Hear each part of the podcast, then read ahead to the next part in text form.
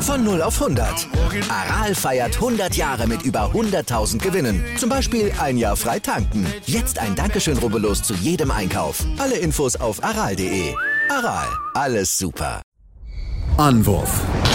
Der Handball-Talk auf meinsportpodcast.de. Kontroverse, Spekulation und Fazit. Darum soll es gehen heute in einer neuen Ausgabe von Anwurf, eurem Handball-Talk auf meinsportpodcast.de und auf Sportradio. Dort laufen wir jeden Montag von 13 bis 14 Uhr im regulären Programm und wir wollen uns heute mit dem TV-Vertrag beschäftigen. Denn es ist nun offiziell, S-Nation Media übernimmt zur Saison 2023-2024 die TV-Rechte von Sky und das sorgt schon jetzt für massive Diskussionen, für massive Kritik an der Liga. Wir wollen uns das mal in Ruhe anschauen. Was ist geplant von S-Nation? Was sind die Ideen, die sie vorhaben? Und was ist überhaupt der große Kritikpunkt an S-Nation Media?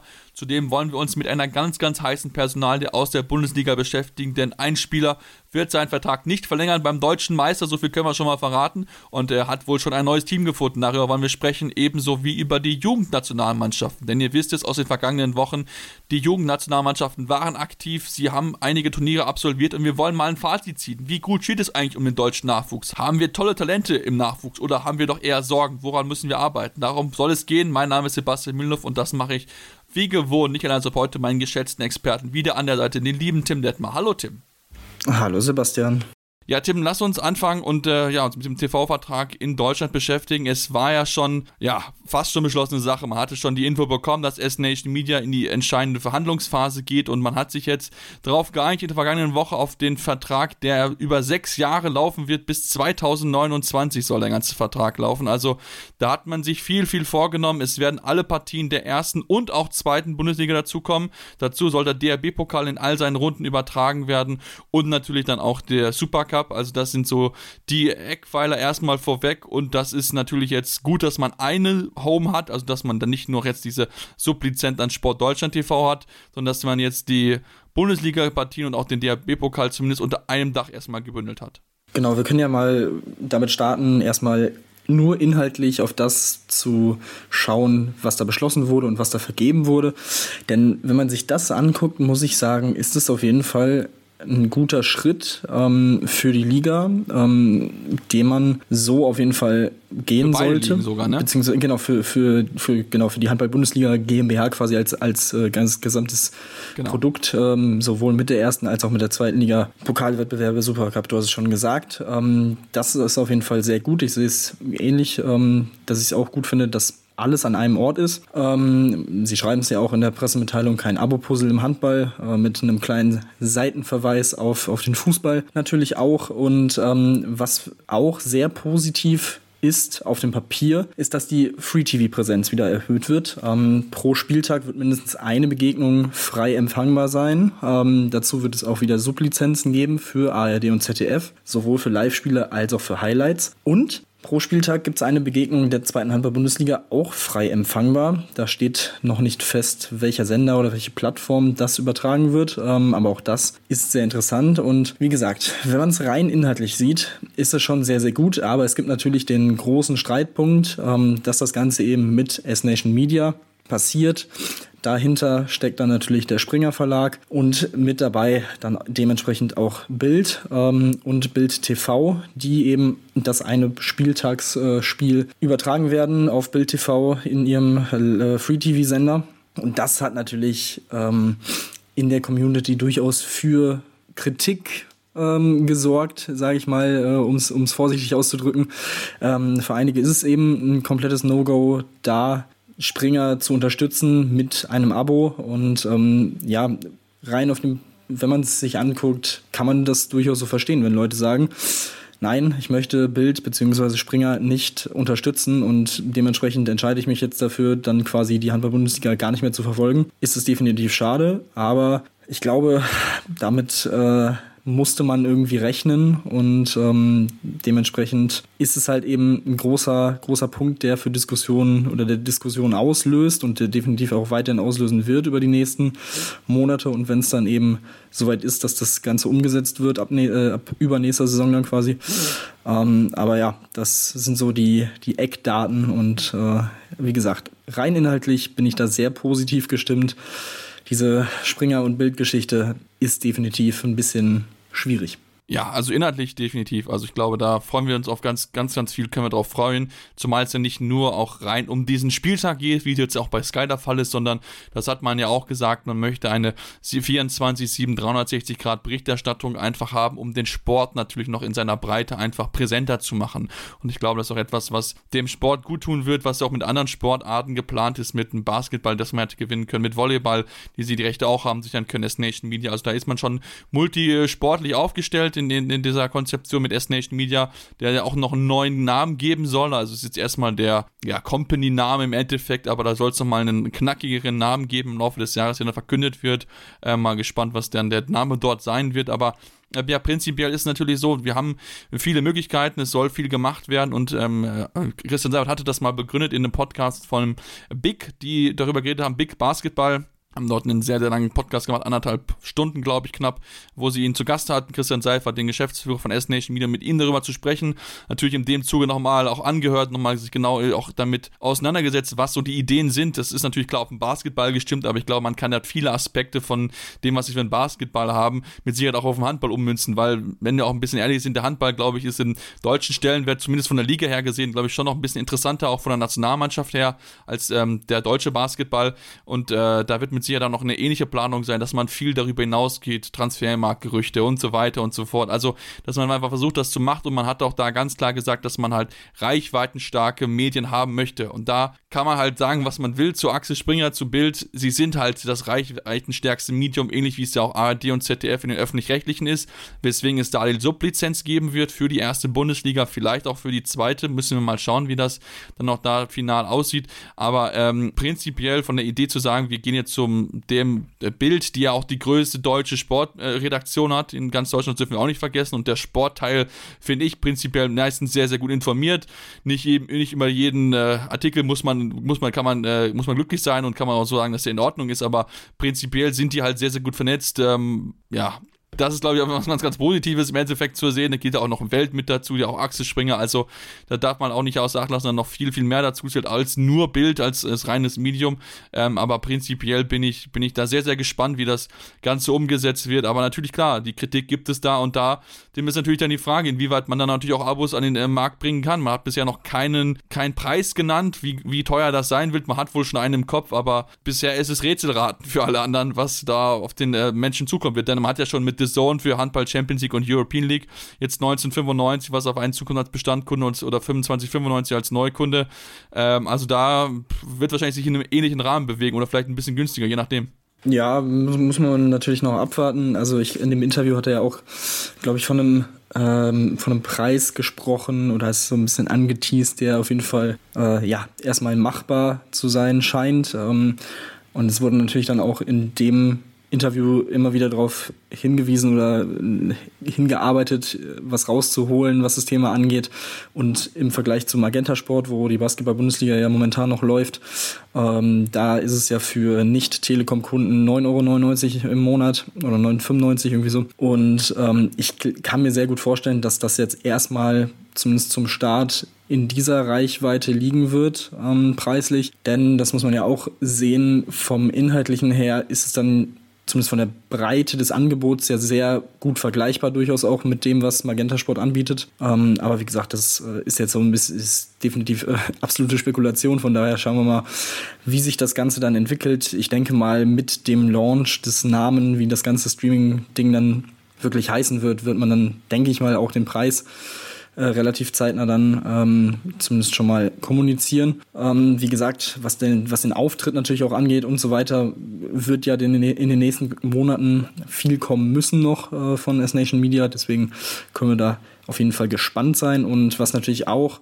für mich sehr positiv klingt. Du hast es schon gesagt, es ist eben nicht nur diese Spielbericht oder Spieltagsberichterstattung, ähm, sondern 24-7, die ganze Woche über will man diese Sportarten und wir bleiben jetzt einfach mal beim Handball, den Handball in die Köpfe der Leute bekommen, auf die Geräte der Leute bekommen, in den sozialen Medien vor allem natürlich, ähm, dass man den Clubs, die, das muss man ja auch sagen, und das hat Christian Seifert in dem Interview auch immer gesagt, immer wieder gesagt und herausgehoben, ähm, nicht jeder Verein in den ersten beiden Ligen, ähm, auch im Handball nicht, ähm, hat die Möglichkeit in der Kommunikation so viel Zeit aufzuwenden, ähm, um selber zum Beispiel für Highlight-Clips zu sorgen, die rauszuschneiden und so weiter. Und dafür gibt es eben diesen Content Desk, ähm, den man anbieten möchte, auch für Medienpartner, wo man dann eben relativ schnell Spielhighlights, Behind-the-Scenes-Formate und so weiter für die Vermarktung und für die Verbreitung in den sozialen Medien, auf den Homepages und so weiter nutzen kann. Ähm, da will man den Vereinen und den Ligen entgegenkommen, ähm, was auf jeden Fall, wie gesagt, sehr, sehr gut klingt. Das ist, das mit das Wichtigste, ähm, da viel und da deutlich aktiver zu sein. Und was natürlich auch sehr cool klingt auf jeden Fall und sehr cool sein wird, ist, dass die zweite Liga, ähm, genauso wie die erste Liga, dann auch mit mehr Kameras produziert werden. Ähm, wir hatten das Thema Präsentation durch verschiedene Kameraperspektiven und so weiter ja auch über die letzten Wochen und Monaten im, im Frauenfußball, ähm, wo man gesehen hat, okay. Frauenhandball meinst du? Nee, nee, im Frauenfußball. Ähm, okay wo man gesehen hat, je professioneller und je näher es quasi auch am Männerfußball ist, von der, vom Produktionsstandard, von der Präsentation des Spiels, desto interessanter, desto besser wirkt es einfach auf den Zuschauer, weil du viel näher dran bist, weil du das Ganze einfach besser äh, erleben kannst. Und da helfen mehr Kameras auf jeden Fall, um dann nochmal einen besseren äh, Überblick zu bekommen und eben, wie gesagt, ein bisschen spielen zu können, auch dann, was die Verbreitung von Highlights und so weiter angeht. Also ähm, ja, das ist auch auf jeden Fall eine sehr, sehr interessante Sache. Und dementsprechend, also wie gesagt, inhaltlich kann das ein sehr, sehr guter Schritt sein. Und ähm, vor allem, wenn man natürlich noch überlegt, 2024 haben wir eine Europameisterschaft ähm, in Deutschland und äh, die WM 2025 bei den Frauen, 2027 bei den Männern. Also das ist ja wirklich über die nächsten Jahre steht ja auch einiges an für den Handball und da dann so einen Partner für die Liga zu haben, der eben auch darauf aus ist, in den sozialen Medien dann noch mehr zu machen und das Ganze noch einfacher ähm, greifbar zu machen, ist jetzt schon mal keine so schlechte Idee, wie ich finde. Und wie gesagt, es gibt, wie, wie gesagt, es gibt gefühlt nur diesen einen Dorn und der ist leider schon für, für einige sehr entscheidend und sehr negativ behaftet, aus, wie gesagt, verständlichen Gründen. Ähm, aber ja, wie gesagt, wenn man es rein, rein inhaltlich sieht, ist das schon ein sehr, sehr interessantes Konzept auf jeden Fall, was man da jetzt vorgelegt hat. Und das wird ja wahrscheinlich noch nicht alles sein und man wird jetzt ja noch nicht komplett alles ähm, ausge plaudert haben. Dementsprechend ähm, ja, bin ich da sehr gespannt, wie dann natürlich auch die Umsetzung dann sein wird. Genau, das wird mit Sicherheit sehr, sehr spannend zu beobachten. Wir wollen jetzt noch eine kurze Pause machen und dann auch gleich noch weitersprechen, denn da gibt es noch weitere Aspekte, über die wir auf jeden Fall noch reden wollen. Deswegen bleibt dran hier bei Ando auf eurem Handball-Talk.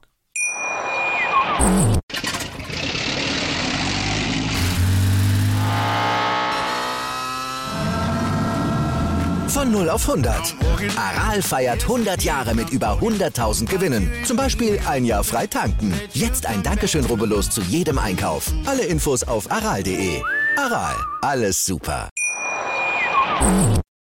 Ja, wir wollen jetzt noch ein bisschen weitersprechen über den neuen TV-Vertrag in der Handball-Bundesliga, der ab 2023, 2024 dann in Kraft treten wird. Und wir haben ja schon viel besprochen ähm, und wollen auf jeden Fall noch nicht unerwähnt lassen, dass es dann in der Handball-Bundesliga, der zweiten Liga, noch eine Änderung geben wird. Es wird mehr, es wird LED-Banden geben, es wird einheitliche Hallenböden geben. Also auch da werden diese, ja, manchmal auch Schulhallenböden so ein bisschen verschwinden, was ja sehr, sehr positiv ist. Das hat man in der Handball-Bundesliga Gott sei Dank schon früh genug eingeführt. Und Tim, du hast es erwähnt, es gibt mehr Kameraperspektiven. Das heißt, es wird natürlich auch einfacher dann mit der Umsetzung Umsetzung eines Videobeweises, wenn du da einfach mehrere Perspektiven hast, aus denen die Schiedsrichter dann rausgucken können. Also von daher ist es, äh, wie gesagt, in, äh, mit Sicherheit das, was sie vorhaben, mit Sicherheit sehr, sehr gut und wird dem Handball auf jeden Fall auch einen Schub geben, gerade wenn man halt noch ein bisschen drumherum machen kann. Und wir haben es ja auch gesagt, mit diesem Content-Test soll dann auch weitere Portale bespielt werden. Also da kann ich mir auch sehr, sehr gut vorstellen, dass es dann ähnlich wie es beim Fußball ist, dass dann vielleicht dann Seiten wie, wie Sport 1 oder andere dann wirklich dann auch die Highlights auf die Homepage setzen. Und das ist dann natürlich etwas, wovon der Sport profitieren kann, wodurch er dann mehr Reichweite kommt, mehr Leute an ansprechen kann und das haben sie halt in dem Maße halt nicht. Die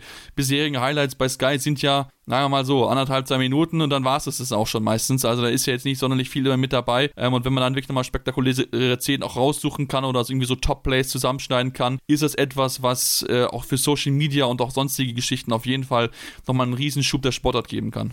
Ja, wie gesagt, also das ist ja definitiv auch das, was sehr wichtig ist, was in den letzten Jahren schon besser geworden ist, ähm, aber was auf jeden Fall noch Potenzial hat. Die, der Auftritt in den, in den sozialen Medien, man muss sagen, ähm, der TikTok-Kanal der Handball-Bundesliga hat in den letzten Monaten ähm, einen sehr großen Sprung, glaube ich, auch gemacht. Auch die ERF ist da sehr aktiv und sehr positiv auch.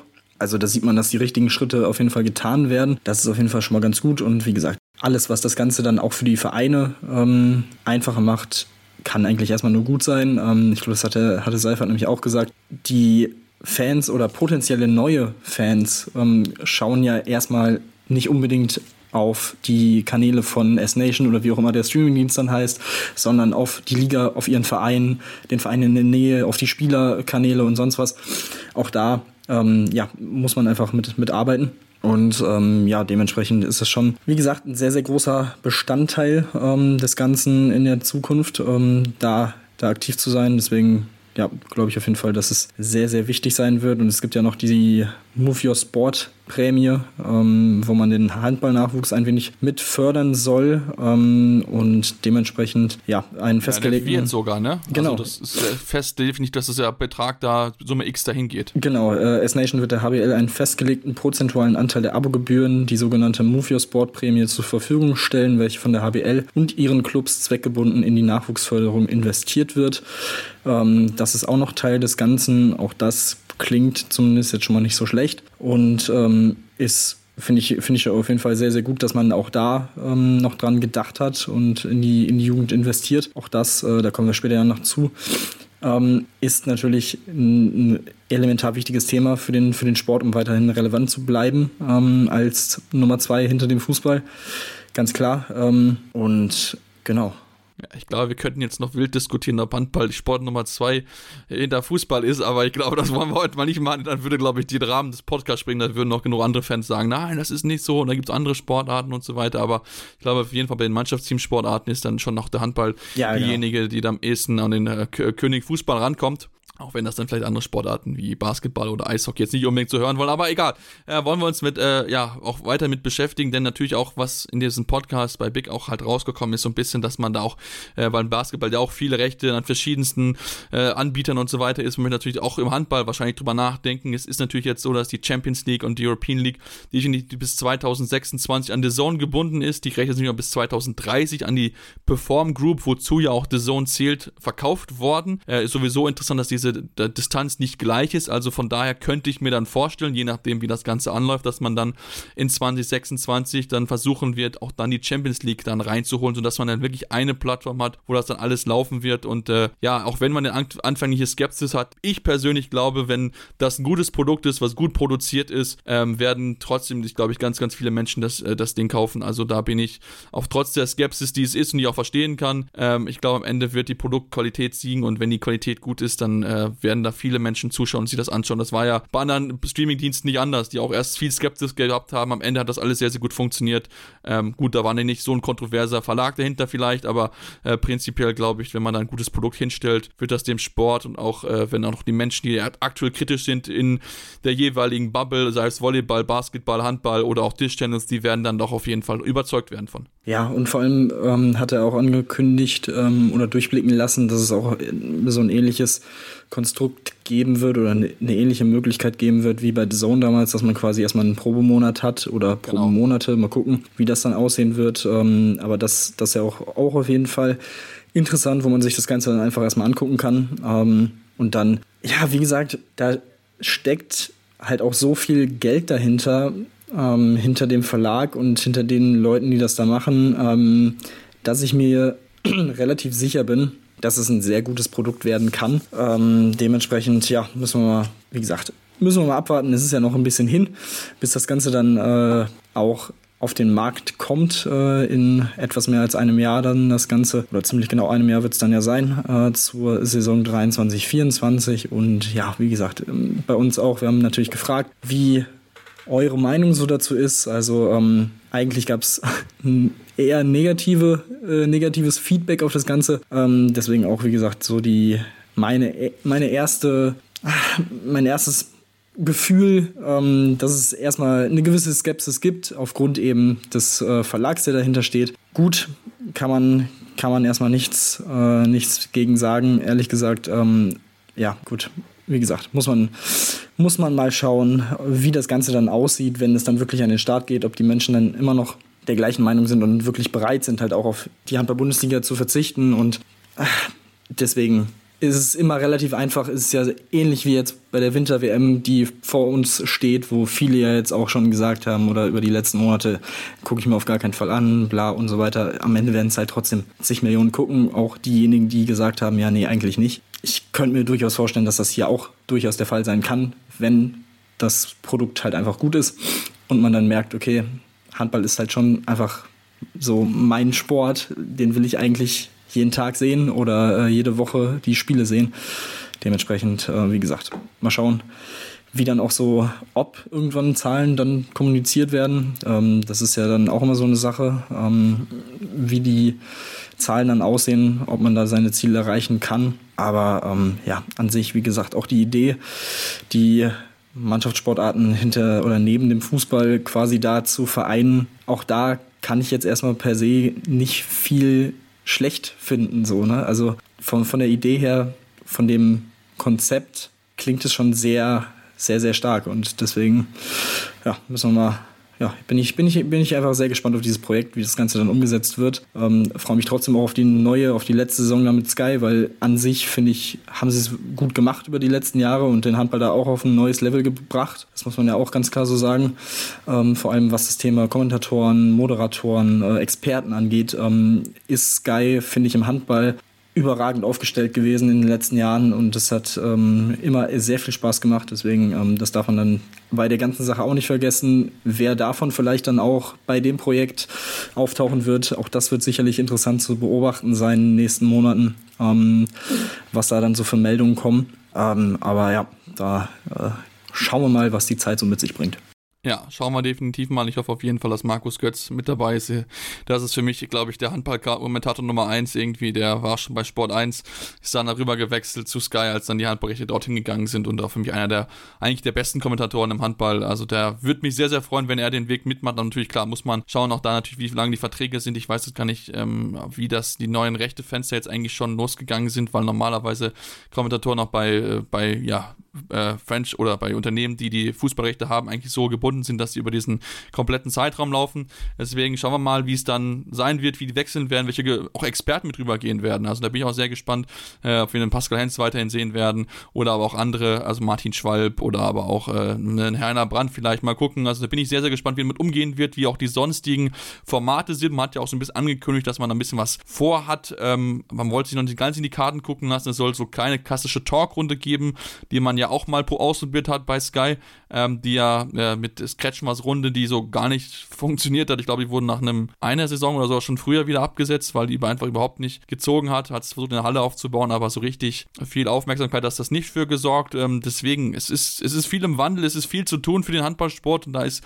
jetzt erst Nation Media mit Sicherheit eine Option, wo man sie dann vielleicht nochmal sich den nächsten Schub äh, mitentwickeln können, denn wie gesagt, da möchte man auf jeden Fall investieren, möchte den Sport voranbringen. Hat ja auch mit Christian Seifert jemand von der Bundesliga, der dort ja auch dafür gesorgt hat, dass der Fußball noch größer geworden ist, der die Medienlöse enorm gesteigert hat in seiner Zeit und wirklich auch weiß, was für Formate ankommen im, in, äh, im Fußball oder auch natürlich bei, bei dem großen Sport in Deutschland. Und da kann man natürlich dann auch ein bisschen was draus ziehen, seine Lehren, um dann auch entsprechend äh, ja, das Bestmögliche zu machen, neue Fans zu gewinnen, auch natürlich vielleicht Fußballfans, denn wir wissen ja auch, dass der Handballsport äh, sehr, sehr populär ist und natürlich auch darüber hinaus natürlich auch äh, Menschen ansprechen sollte, die jetzt nicht unbedingt äh, die ganze Zeit sowieso schon Handballfans sind, wie es wir sind sind, die hier gucken, unsere Zuhörer, ihr natürlich oder auch durch andere Leute, die bei Sky oder The Zone anschalten, um sich äh, ja wöchentlich Handball anzuschauen. Also von daher sind wir sehr, sehr gespannt, wie das Ganze ablaufen wird, was S-Nation Media und äh, wie sie noch immer heißen werden, vorhat. Ähm, wir werden das natürlich mit Argus Augen weiter beobachten und euch auf dem Laufenden halten, wenn was Neues passiert. Und dann wollen wir jetzt noch mal eine kurze Pause machen und uns dann mit dem ja, nächsten Thema beschäftigen, mit dem großen Thema äh, Rückblick auf die Abschneiden der deutschen Jugendnationalmannschaften, aber vorher natürlich noch der Blick nach Spanien zu dem dortigen TV-Vertrag. Deswegen bleibt dran, hier bei Anwurf, eurem Handball-Talk. Ja, und jetzt wollen wir uns mit weiteren Themen beschäftigen. Haben wir noch eine halbe Stunde vor uns, wo wir über die aktuellsten äh, Themen im Handballsport sprechen wollen und wollen jetzt den Blick werfen nach Spanien zur Liga Asobal, ähm, die ja jetzt erst vor kurzem überhaupt den Profi-Status offiziell anerkannt bekommen hat in ihrem Heimatland, was für mich schon eine große Überraschung gewesen ist. Und für eine Profiliga ist natürlich auch in der Zeit, sich einen TV-Vertrag zu sichern. Und genau das haben sie gemacht, haben sich äh, ja geeinigt mit La Liga Sports TV die ab der kommenden Saison alle Spiele live übertragen werden von der spanischen Liga. Das ist das allererste Mal in 33 Jahren, dass das passiert, dass alle 240 Spiele live zu sehen sind, dass man alle verfolgen kann. Und das ist auf jeden Fall dem, das kann ich nachvollziehen, ein historisches Abkommen, wovon die spanische Liga spricht. Genau, man hat jetzt äh, in den letzten Jahren schon mit La Liga Sports TV zusammengearbeitet und immer mehr Spiele übertragen, ähm, in den meisten Fällen auch kostenlos bisher. Ähm, das wird sich jetzt zur neuen Saison dann ändern. Das Ganze wird dann in den Premium-Bereich der App verschwinden. Ähm, ich meine gesehen zu haben, dass es dann drei Euro im Monat kostet. Äh, zumindest gibt es da, glaube ich, gerade ein Angebot für. Und das Ganze ist dann eben auch nicht nur in Spanien für den spanischen Markt interessant, sondern eben auch international. Das heißt, auch wir jetzt als deutsche Fans könnten theoretisch uns da anmelden, die drei Euro im Monat zahlen und eben dann die äh, Asobal verfolgen. Ähm, dementsprechend, das ist das Ganze, was es wahrscheinlich auch nochmal historischer macht, dass es eben nicht nur für den spanischen Markt so ähm, interessant sein soll, sondern eben über die Landesgrenzen hinaus ähm, die Förderung der Liga erweitern soll und ähm, dementsprechend hat man trotzdem nämlich auch weiterhin die Vereinbarung mit den lokalen, regionalen, regionalen äh, Vereins-TVs und so weiter in Spanien, ähm, die man weiterhin bestehen hat. Das ist ja immer so ein bisschen anders als, als wir es in Deutschland kennen. Ähm, das zum Beispiel, also in Portugal ist es ja auch so, dass zum Beispiel Benfica TV ähm, ein Riesending ist, wo, wo dann eben alles aus dem Verein auf diesem Kanal läuft, also auch die Handballer, Fußball und so weiter. Ähnlich ist es in Spanien dann auch in den äh, Regionen und so weiter. Und genau das bleibt eben auch bestehen. Das heißt, man will einfach die maximale Reichweite ähm, möglich machen ähm, mit diesem Deal.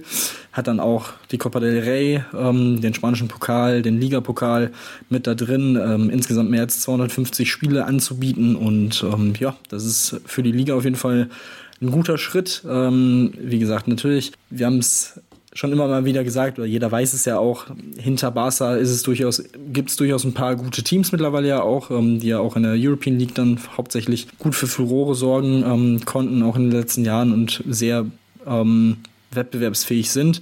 Aber eben dieses, dieser Fakt, dass Barcelona ja seit einem Jahrzehnt durch diese Liga marschiert, wie sie wollen, ja, macht die Liga natürlich nicht, nicht allzu attraktiv eigentlich, ähm, aber nichtsdestotrotz gibt es ja wirklich äh, einige sehr, sehr interessante Spieler und auch sehr interessante Vereine und äh, dementsprechend, ja, bin ich gespannt, ähm, wie man sich da entwickelt, ob sich das Ganze für die Liga auszahlt, aber ähm, klingt auf jeden Fall auch sehr, sehr positiv. Ja, sehr, sehr positiv und sehr, sehr wichtig auch für den spanischen Clubhandball, dass man da jetzt wirklich eine einheitliche Plattform hat, dass man wirklich alle Spiele lang schauen kann. Ich glaube, das ist mal ganz, ganz wichtig, einfach um den Sport dort in Spanien auf die nächste Ebene zu heben. Ja, dann lasst uns auf die ja, Jugendebene gucken, nicht auf den Profihandball, sondern uns mit dem Abschneiden der deutschen Jugendnationalmannschaften besprechen. Wir hatten es ja in den vergangenen Wochen immer wieder, dass wir über die Ergebnisse der U18 und U20 Mannschaften bei EM und WM gesprochen haben und genau das wollen wir jetzt auch tun, wollen mal so ein Gesamt Fazit ziehen, denn das letzte Turnier der Jugendnationalmannschaft ist zu Ende gegangen in dieser Woche mit der U18 EM der Männer, die ja einen guten dritten Platz erreicht haben und wirklich äh, ja ein tolles Turnier gezeigt haben und damit auch für die beste Platzierung einer deutschen Mannschaft in diesem Sommer gesorgt hat in den Jugendbereichen, denn wir müssen sagen, Tim, wenn man uns das Gesamt insgesamt anschauen, dann ist es doch ein relativ ernüchternder Sommer gewesen. Nur eine einzige Medaille bei den anderen, ja, weit weg vom Halbfinale teilweise gewesen, konnte man überhaupt nicht mithalten, obwohl man ja teilweise mit guten Vorleistungen aus dem Vor vorher angereist ist, äh, muss man einfach sagen, dass man aktuell doch noch ein ganz schönes weites Stück von der äh, Weltspitze entfernt ist.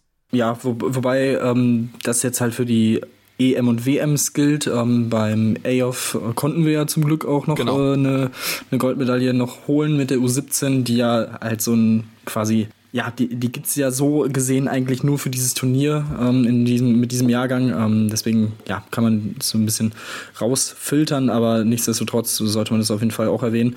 Ähm, ja, das ist in der Tat so. Ähm, wir können mit der U18, mit der männlichen U18 gerne beginnen. Ähm, in Montenegro bei der Europameisterschaft eben Bronze gesichert, ähm, haben am Freitag im Halbfinale gegen Spanien nach einer starken Aufholjagd in der, zu Beginn der zweiten Hälfte, ähm, als man zur Pause mit fünf Toren hinten lag und nach 43 Minuten das Spiel wieder offen gestalten konnte, ja, leider ähm, nicht ganz das Spiel drehen können und zu, zu den eigenen Gunsten drehen können ähm, und dementsprechend die Spanier einfach die ja, abgezocktere Mannschaft dann leider in vielen äh, Situationen. Ein bisschen Schiedsrichterglück auch eher auf der spanischen Seite, muss man ganz klar sagen.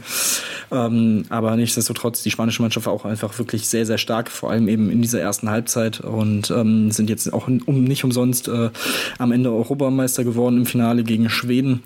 Und ähm, ja, die deutsche Mannschaft hat sich dann eben doch noch belohnt im Spielplatz 3 mit einem sehr, sehr deutlichen Sieg mit 29 zu 22 gegen Ungarn, gegen die man ja das Auftaktspiel verloren hatte. Also konnte man da tatsächlich ähm, Revanche nehmen. Ähm, sehr, sehr gut. Also da war Erik Wutke nach dem Spiel auch sehr zufrieden damit, wie die Jungs ähm, aus dieser Auftaktniederlage ähm, gelernt haben, ähm, sich angeguckt haben, was haben wir da gut gemacht, was haben wir da schlecht gemacht. Und ähm, ja, dementsprechend hat man sich da eben belohnt. Das ist schon mal sehr, sehr gut. Ähm, waren sehr interessantes Turnier, dass man es überhaupt so weit dann noch geschafft hat, trotz dieser Auftaktniederlage und der 0 zu 2 Punkte zum Start der Hauptrunde, ist, glaube ich, echt aller Ehren wert. Sind echt einige gute Spieler dabei. Wie gesagt, vor allem ähm, im Tor hat mich äh, Julian Buchele sehr überzeugt, äh, hat ein starkes Turnier gespielt. Ähm, das, war, das war stark. Ansonsten auch ein David Moret war, ähm, glaube ich, auch einer der besten Torschützen des Turniers ähm, von den Rhein-Neckar-Löwen auf links außen, der ja auch schon ähm, Bundesliga-Minuten sammeln konnte. Ähm, und wie gesagt, gesagt, da sind einige dabei, die jetzt auch langsam herangeführt werden ähm, an die Bundesliga-Kader und auch schon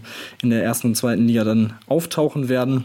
Und ähm, ja, deswegen, das ist auf jeden Fall ein Team, das ist sehr interessant und das sollte man weiterhin im Auge behalten. Ähm, und ja, mit dem Turnier kann man, denke ich mal, sehr zufrieden sein.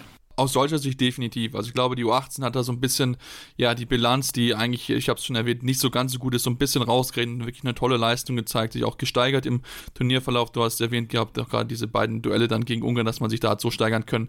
Und aus einer Drei-Tore-Niederlage dann am Ende einen Sechs-Tore-Sieg gemacht hat. Äh, also von daher, das ist da auf jeden Fall schön zu sehen, dass da zumindest ein bisschen was nachkommt. Aber natürlich, wenn wir uns das trotzdem äh, anschauen mit Platz 7 bei der U20 äh, EM, die man, die man, die man belegt hat und auch die Mädels, die ja als auch als U19 Europa Europameisterin zur U20 WM angereist sind, am Ende nur den achten Platz, äh, den siebten Platz belegt, äh, die U18 sogar nur zehnte geworden. Ähm, ja, das ist etwas, womit wir uns ein bisschen mit beschäftigen wollen, auf jeden Fall. Und da haben wir auch den, äh, ja, den, den Trainer der U18 gehört, Gino Smits.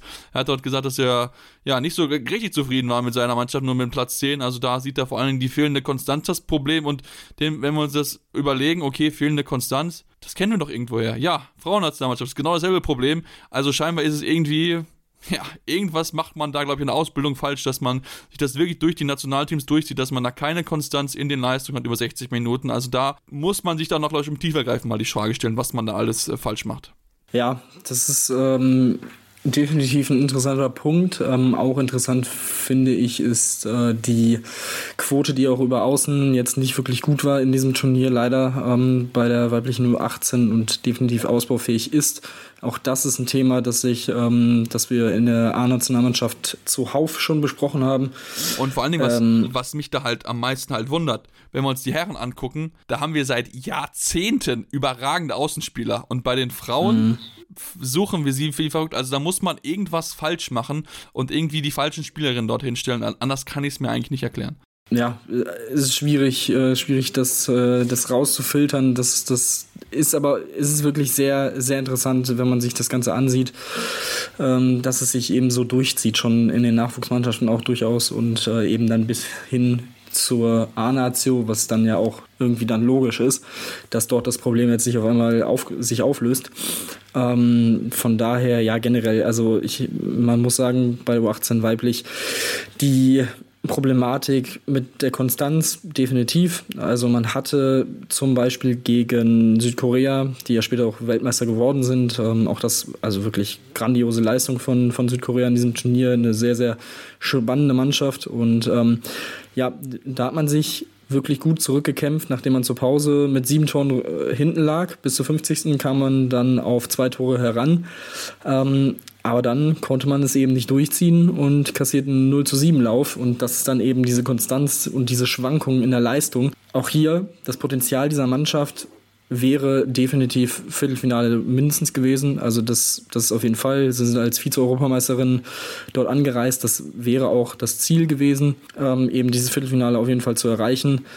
Und das hat man eben nicht geschafft. Jetzt kann man aber auch sagen, man hat in diesem Turnier drei Niederlagen gehabt ähm, gegen Südkorea in der Vorrunde, dann gegen die Niederlande in der Hauptrunde, was dann eben auch das Viertelfinale unmöglich gemacht hat. Ähm, so, Südkorea ist am Ende Weltmeister geworden, die Niederlande ganz, ganz knapp an Bronze vorbeigeschrammt. Das sind dann halt auch eben zwei wirklich sehr, sehr starke Gegner, das muss man dann auch sagen. Ähm, gegen die Niederlande war man eben 30 Minuten, hat man es gut gemacht. Der zweite Abschnitt war dann leider einfach schwach und da Thema Konstanz. Ähm, und ja gut, das, das letzte Spiel gegen Norwegen, das war dann eben äh, ja leider, leider einfach nicht gut genug. Ähm, da waren die Nor Norwegerinnen deutlich, deutlich besser.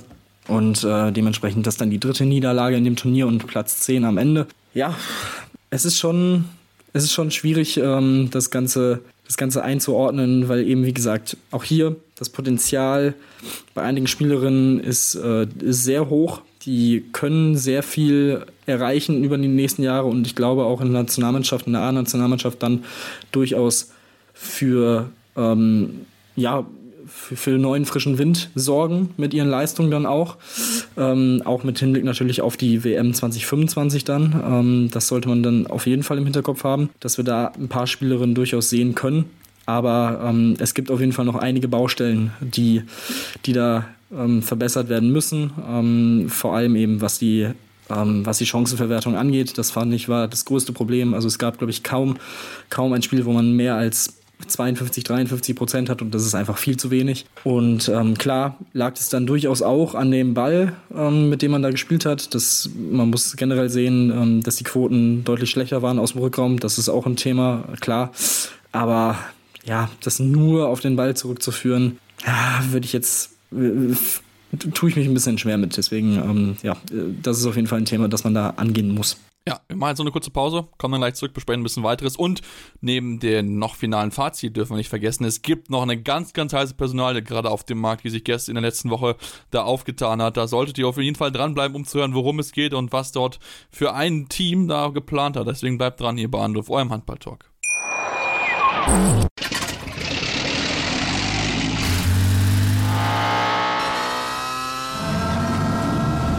Von 0 auf 100. Aral feiert 100 Jahre mit über 100.000 Gewinnen. Zum Beispiel ein Jahr frei tanken. Jetzt ein Dankeschön, rubbellos zu jedem Einkauf. Alle Infos auf aral.de. Aral, alles super. Ich habe mich natürlich schockverliebt, weil die war wirklich ganz, ganz klein. So begann die Mensch-Hund-Beziehung zwischen Christina und Tierschutzhund Frieda. Und wie es danach, nach dem ersten Moment der Verliebtheit, so weiterging und welche Klippen es danach zu umschiffen galt, das hört ihr in der neuen Ausgabe von Iswas Dog, dem Podcast für harmonische Mensch-Hund-Beziehungen. Iswas Dog? Mit Malte Asmus. Überall, wo es Podcasts gibt. Ja, und da sind wir wieder zurück und wollen natürlich noch ein bisschen weiter auf den Fazit sprechen. Und du hast schon ein bisschen noch was erwähnt, Tim, wo man auf jeden Fall darauf achten muss. Also es ist, wie gesagt, Wurfquote, was wir auch im Frauenhandball haben. Also da muss man sich wirklich, glaube ich, mal grundlegend hinterfragen, was man dort richtig macht. Ähm, Bob, äh, Heiner Brandt hat ja zu seinem 70. Geburtstag so ein paar Punkte gebracht. Da ging es auch vor allen Dingen um die Belastungssteuerung im Endeffekt. Aber trotzdem, ich glaube, man muss schon nochmal tiefer gehen, sich Gedanken machen, was man vielleicht verbessern muss, einfach in der Ausbildung. Ich meine, wenn Gino Smith sah, dass da Teams in der, in der, äh, besser geworden sind in den vergangenen zwei Jahren unter zwei Schritte voraus sind, dann ist das schon, ist das schon auf jeden Fall etwas, was mich aufhören lässt, weil äh, ich meine, wir haben vom prinzipiell von dem Handball Menschen, die, die mit äh, das spielen, also von den Sportlern und auch von den finanziellen Mitteln wahrscheinlich die größten Möglichkeiten in Gesamteuropa und da sind andere Teams uns zwei Schritte voraus. Da frage ich mich, was, ja, was läuft, was läuft schief? Denn äh, es kann eigentlich nicht sein, dass man so weit hinterher. Klar, der Frauenhandball ist vielleicht noch ein bisschen ähm, stiefmütterlich behandelt worden, auch in der Vergangenheit vom DHB, aber ich finde trotzdem, dass man da schon auch sich an Anspruch stellen muss, dass man diese zwei Schritte jetzt möglichst irgendwie mal äh, hinbekommt und dann auch mal wirklich dafür sorgt, dass man auch mal wieder Medaillen gewinnt im Frauenhandball und natürlich auch im Herrenhandball, klar, aber ähm, das ist schon eine finde ich eine, äh, ja, nicht, wie heißt denn das, äh, eine ängstliche oder eine, äh, eine Aussage, die Angst macht auf jeden Fall. Ja, gut, also dass wir vor allem na, wobei eigentlich sowohl im Männerhandball als auch im Frauenhandball ja. Ähm, definitiv äh, gerade nicht zur Weltspitze gehören, ist ja jetzt nichts Neues. Ähm, generell, wenn man sich die Nachwuchsteams anguckt, also klar kann man dann auf die Platzierung schauen und gucken, okay, ja, die sind nur Zehnter geworden, die sind nur Siebter geworden als DHB und als deutsche Nationalmannschaft. Sollte es natürlich generell prinzipiell das Ziel sein, um Medaillen mitzuspielen, klar. Aber gerade in dieser in dieser Altersklasse ähm, oder in diesen Altersklassen ähm, geht es ja noch mal mehr darum, individuell die Spielerinnen und Spieler auf dieses Top-Niveau zu bringen mit dieser ähm, Wettkampfhärte, mit dem Niveau. Ähm, das hat Gino Smith auch gesagt, dass zum Beispiel dieses Niveau bei der WM einfach in einigen Spielen höher ist als das, was die Spielerinnen aus Deutschland, aus den äh, Jugendligen, aus der Bundesliga teilweise auch gewohnt sind. Was natürlich auch aufhorchen lässt, wie ich finde. Definitiv. Ähm, und durchaus bezeichnend ist. Ähm, aber ich finde, deswegen, er hat auch gesagt, nur über höheren Widerstand kann man sich verbessern. Und darum geht es ja vor allem für diese Spielerinnen und Spieler. Und ähm, ja, dementsprechend, zum Beispiel, wenn wir auf die U20 männlich gucken, ähm, die ja nächstes Jahr dann auch die Heim-Weltmeisterschaft spielen wird, ähm, die am Ende auch, ja, mit vier Siegen und drei Niederlagen und Rang 7 am Ende bei der Europameisterschaft in Portugal durchaus noch Luft nach oben hatte, um das mal so zu sagen, ähm, muss man halt auch beachten.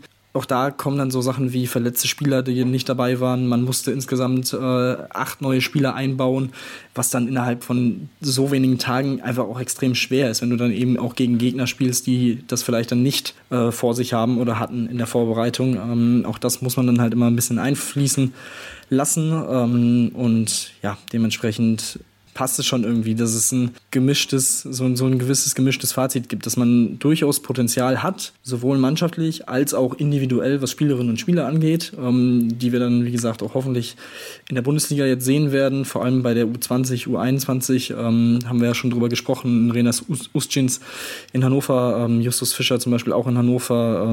Nico Schöttle in Stuttgart, ähm, für Luca Nikolaus auch in Stuttgart. Also das sind ja schon ein paar Namen, die in diese jetzt in der nächsten Saison wahrscheinlich noch mal mehr Verantwortung übernehmen werden und noch mehr Spielzeit bekommen werden und sich dadurch natürlich auch noch weiterentwickeln werden.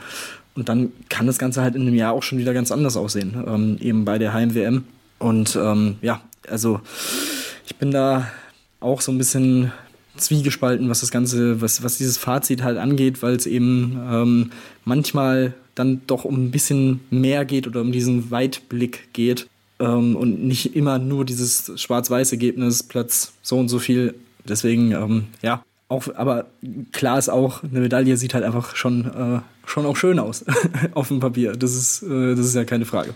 Natürlich, und das ist ja auch Selbstvertrauen, was du dann halt mitnimmst, dass du halt weißt, okay, ich kann halt mit den großen Nationen halt mithalten. Und ich glaube, das ist auch etwas ganz wichtig, dass man auch einfach dann so ein Selbstvertrauen aufbaut, so ein Selbstverständnis zu sagen, okay, ja, jetzt nicht diese großen Norweger, gegen die haben wir schon in der Jugend immer verloren, sondern einfach so, okay, ich kann da mithalten, ich habe es in der Jugend gezeigt. Das ist, glaube ich, einfach so, dass man das auch mitnimmt, dass man auch das Gefühl hat, okay, die sind nicht übermächtig, die sind auch nur Menschen, die man schlagen kann. Also von daher bin ich mal gespannt, äh, möchte auf jeden Fall noch über eine große, ja, Überraschung auch sprechen, nachdem wir uns angucken, dass Spanien der den Herren alles abgeräumt hat, Obermeister du 18 und du 20 geworden. Aber was ich sehr, sehr positiv finde, Tim, und das äh, haben wir auch schon ein bisschen selbst einen Eindruck machen können, ist die Färöerinseln, die ja dem äh, Playoff-Spiel in Deutschen, zumindest in der Heimat, eine große Parole gebieten hat. Und wenn wir uns jetzt anschauen, die Ergebnisse bei der U18 EM sind sie Neunte geworden und bei der U20 Zehnte und haben dabei teilweise echt prominente Nation hinter sich gelassen und ja, gerade U18 Olli Mitun, Name, den wir uns merken müssen, 80 Buden hat er geworfen in den Spielen, also ein überragendes Turnier gespielt, also da wächst jemand heran, da wächst auch in der Färöer scheinbar was ran, was wir auf jeden Fall in den Augen behalten sollten in den kommenden Jahren, also da könnte vielleicht so eine kommende Handballnation heranwachsen. Ja, das, das auf jeden Fall. Ähm, du hast es schon gesagt, äh, bei der WM-Qualifikation oder bei den WM-Playoffs im April konnten wir uns das ja auch schon aus nächster Nähe angucken. Ähm, ich war ja in Kiel auch vor Ort. Es war teilweise schon wirklich sehr, sehr guter Handball. Man hat ja mit ähm, Skipper Gotu auf der Mitte auch einen wirklich sehr, sehr talentierten jungen Spielmacher, der auch immer noch viel Potenzial hat und ähm, ja, der schon sehr viel Spaß macht. Dementsprechend, ähm, ja, das ist auf jeden Fall eine, eine, Nation, die sich jetzt über die letzten Jahre weiterentwickelt hat. Und ähm, auch da ist es natürlich sehr beeindruckend einfach, weil die Mittel da natürlich auch absolut begrenzt sind. Also zum einen, was die Einwohnerzahl angeht und zum anderen natürlich auch, was die finanziellen Ressourcen angeht. Und da, umso beeindruckender ist es eben, dass sie jetzt wirklich peu à peu auch in den Nachwuchsklassen bei diesen Turnieren zum einen dabei sind und auch wirklich direkt konkurrenzfähig sind. Also die äh, U18 hat ja, oder was, nee, das war die U20, glaube ich, ähm, die gegen Dänemark gewonnen hat, ähm, zum Beispiel. Also ähm, das zeigt ja auch, da, da ist wirklich viel, was sich bewegt ähm, auf den Färöerinseln, ähm, was das Thema Handball angeht. Und ähm, ja, das, das werden wir auf jeden Fall im Auge behalten. Bin ich sehr gespannt drauf, ähm, wie sich das so, so weiterentwickelt. Und äh, ja, wie gesagt, Olli Mitun, 80 Tore, das ist schon echt, ja, kann man, kann man auf jeden Fall mal machen. Ja, sehr, sehr beeindruckend auf jeden Fall. Also das schauen wir mal, wo wo er unterkommen wird, ob da jetzt vielleicht auch ein paar europäische Teams mal anklopfen, um zu sagen, hey, hast du nicht Lust, vielleicht zu uns zu spielen? Also sehr, sehr beeindruckend. Tolles Turnier gespielt.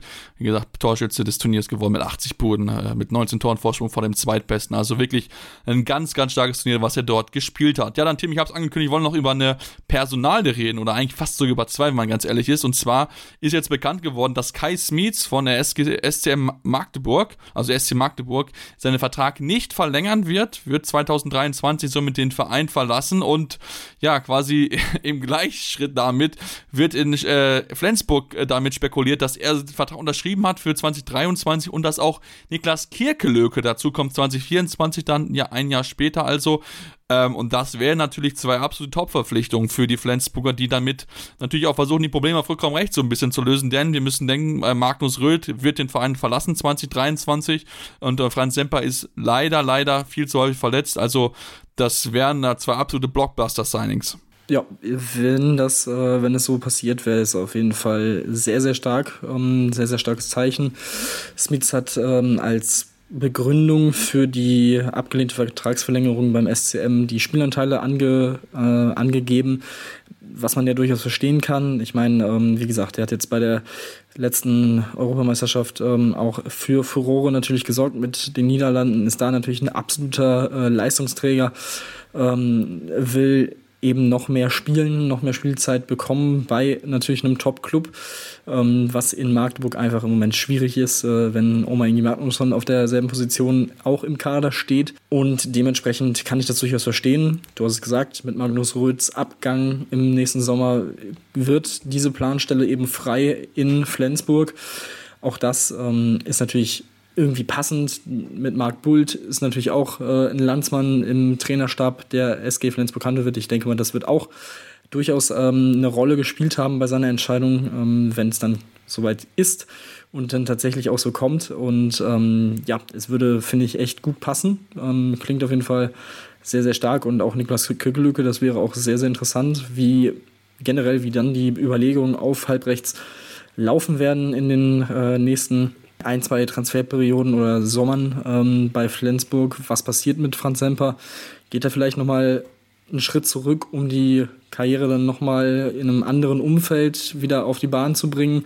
Schafft es vielleicht diese Saison verletzungsfrei zu bleiben und sich weiterzuentwickeln? Das wäre natürlich die absolut beste Möglichkeit für jegliche Parteien. Und ähm, dann haben sie ja noch Taito Einarsson, den darf man ja auch nicht vergessen. Ja. Ähm, mal gucken, was mit dem dann noch passiert jetzt über die nächsten Jahre, ähm, weil auch also auch er ist ja ein Spieler, den du wirklich gefühlt von Minute 1 an, ähm, als er in Flensburg war, einfach reinschmeißen konntest und er hat eigentlich immer abgeliefert und bringt ja auch nochmal mit seiner Spielweise ein gewisses anderes Element in diesen Rückraum und ähm, dementsprechend, ja, das, das könnte dann schon sehr richtungsweisend sein, wie, wie man sich dann da entscheiden wird. Ähm, ja, bleiben wir auf jeden Fall dran und schauen wir mal, wann das Ganze dann äh, offiziell auch verkündet wird. Ja, definitiv schauen wir natürlich ganz genau drauf und werden es hier natürlich sofort erfahren. Ähm, aber natürlich auch sehr spannend, dass sich da die Flensburger durchsetzen können, denn auch Kiel ist ja so ein bisschen auf der Suche, denn auch da Steffen Weinhold äh, ist ja auch im Herbst seiner Karriere und wird nicht mal allzu lange mitmachen. Also von da ist es natürlich auch für die Flensburger ganz, ganz wichtig, dass man sich da so einen guten Mann holen kann und ja, ich kann auch Smith verstehen, wenn du hinter Oma irgendeine Magnusson spielst, dann ist es halt schwierig mit Spielzeit, weil halt Magnusson ein überragender Spieler ist, äh, wirklich überragend, wie er eingeschlagen hat und ähm, natürlich natürlich, Magdeburg hat jetzt ein bisschen Zeit, jetzt nach dem Nachfolger zu gucken. Wir kennen es, sie finden immer wieder unglaubliche Spieler. Das passt wirklich sehr, sehr gut. Man hat es ja auch mit Mike Jensen gesehen, der jetzt nicht so überragend gewesen ist in Balding, aber äh, ja, hat eingeschlagen wie eine Granate. Das muss man wirklich so ganz, ganz klar sagen. War teilweise sogar besser als Janik Gren im Tor. Also von daher, das ist wirklich äh, sehr, sehr beeindruckend, wie gut sie da im Scouting sind. Und da bin ich mal gespannt, was Bennett Wiegert da aus dem Hut zaubert, wen der, der Nachfolger dann von Kai Smith sein wird. Natürlich vielleicht ein deutscher Spieler. Darauf hoffen wir natürlich, dass dann auch ein bisschen mehr deutsche Spieler auch bei den Tops-Teams äh, Möglichkeiten bekommen. Und ähm, ja, sind natürlich auch sehr, sehr gespannt, was Franz Sepper machen kann. Ich glaube, ganz wichtig ist mal bei ihm, dass er fit bleiben kann, dass er wirklich nochmal Spiele einfach bekommt, dass mal eine Saison durchstehen kann, weil ich glaube, das Potenzial hat er, ist ja nicht umsonst dorthin gewechselt, war ja auch in Leipzig einer der besten. Ähm, und ja, jetzt geht es einfach darum, dass er wieder fit ist, dass er in Rhythmus kommt und dann sein Spiel wieder abrufen kann. Ja, aber ich habe gerade über Balding kurz gesprochen gehabt, ähm, da wollen wir auf jeden Fall erwähnen, dass Balding ja auch nach einer langen, langen Suche für einen Nachfolger von Vlad Lipovina endlich äh, fündig geworden ist haben Guilherme Linhares de Sousa geholt von, Tata, äh, von Tatran Pressov, ein brasilianischer Nationalspieler, der mit sofortiger Wirkung rüberkommt. In der äh, Pressemitteilung hat Wolfgang Strobel, der Geschäftsführer, gesagt, dass man sehr, sehr lange gesucht hat. Der Spielermarkt ist sehr, sehr schwierig und hat kaum Spieler gefunden, die da ein bisschen das ähm, Konzept reingefunden haben, das Profil, das man hatte. Ähm, und er hat wirklich einige Spieler auch da gehabt, die mal ausprobiert haben. Und am Ende fielen die Schein Entscheidung entsprechend auf Guilherme Linhares de Sousa. Man möchte ihn behutsam aufbauen, aber vielleicht noch nicht viel spannendere Personal, die eigentlich Tim, die wir jetzt noch zum Abschluss besprechen wollen, ist die, äh, die dann Dänemark bekannt geworden ist. Und zwar hat Henrik Toft Hansen verkündet, dass er 2023 zurückkehren wird nach Dänemark und zwar wird er dann für Morstür Handball spielen. Und äh, ja, da kommt wieder diese gute alte 10-Jahre-Regel rein, die jetzt schon noch bei Mikkel Hansen, der jetzt bei vor 2000 Fans empfangen wird und äh, bejubeln werden wird, äh, gegriffen hat. Denn dann gibt es ein bisschen weniger Steuern, die Henrik Toft Hansen zahlen muss. Ja, gut, äh, ist jetzt auch natürlich äh, in einem gewissen Alter, wo, wo man ja generell wahrscheinlich auch drüber nachdenken würde, ähm, genau. wieder ins, äh, in die Heimat zu gehen. Ähm, vielleicht noch mal ein bisschen eher, als es äh, bei ein paar anderen Spielern, die, die es davor ihm gleich getan haben, äh, der Fall war. Aber ähm, ja, sicherlich hat das auch wieder einen gewissen Grund äh, dazu oder einen gewissen positiven Effekt gehabt auf die Entscheidungsfindung für ihn, ähm, weil so wie es auch, wie man es hört, ähm, der Impuls auch von ihm ausging, also ähm, dass er gesagt hat, ja, ich würde schon wieder gerne in die Heimat und dann eben gerne auch zum Mosti und äh, ja, sehr interessant auf jeden Fall das Ganze. Ähm, du hast es gesagt, es sind dann eben die zehn Jahre, die er, die er dann im Ausland verbracht haben wird.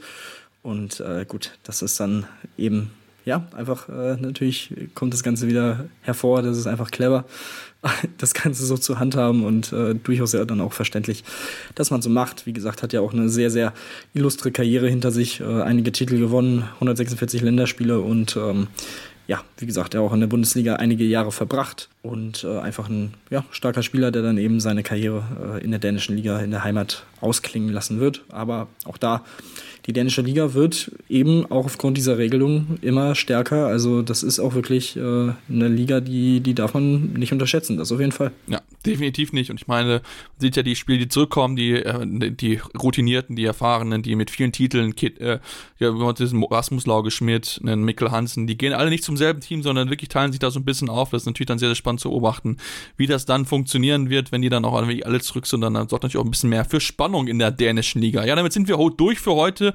Wir hoffen, euch hat es euch gefallen. Wenn es euch gefallen hat, dürft ihr uns gerne eine Rezension schreiben bei iTunes oder Spotify. Gerne 5 Sterne, aber auch gerne konstruktive Kritik. Was können wir besser machen? Woran können wir arbeiten? Ja, und dann gibt es uns dann nächste Woche wieder hier. Die Zeit zur Bundesliga-Saison rückt immer näher. Das heißt, unsere Saisonvorschau rückt doch immer näher. Deswegen solltet ihr uns unbedingt folgen auf den Social Media Kanälen eurer Wahl. Facebook, Twitter, Instagram mit dem Handle Anwurf. Dort werdet ihr viele äh, ja, wichtige Informationen von uns finden. Natürlich dann auch immer die aktuellsten News und Nachrichten. Und dann, ja, gibt es, wie gesagt, nächste Woche hier mit wieder vielen, vielen spannenden Themen. Deswegen sehen wir uns dann nächste Woche wieder hier bei Anwurf, eurem Handball-Talk.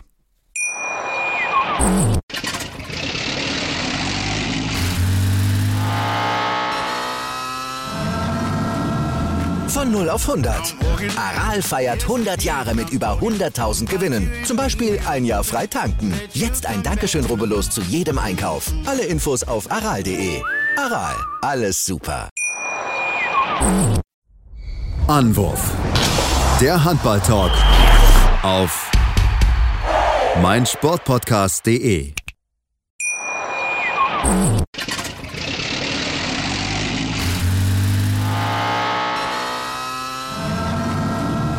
Von 0 auf 100.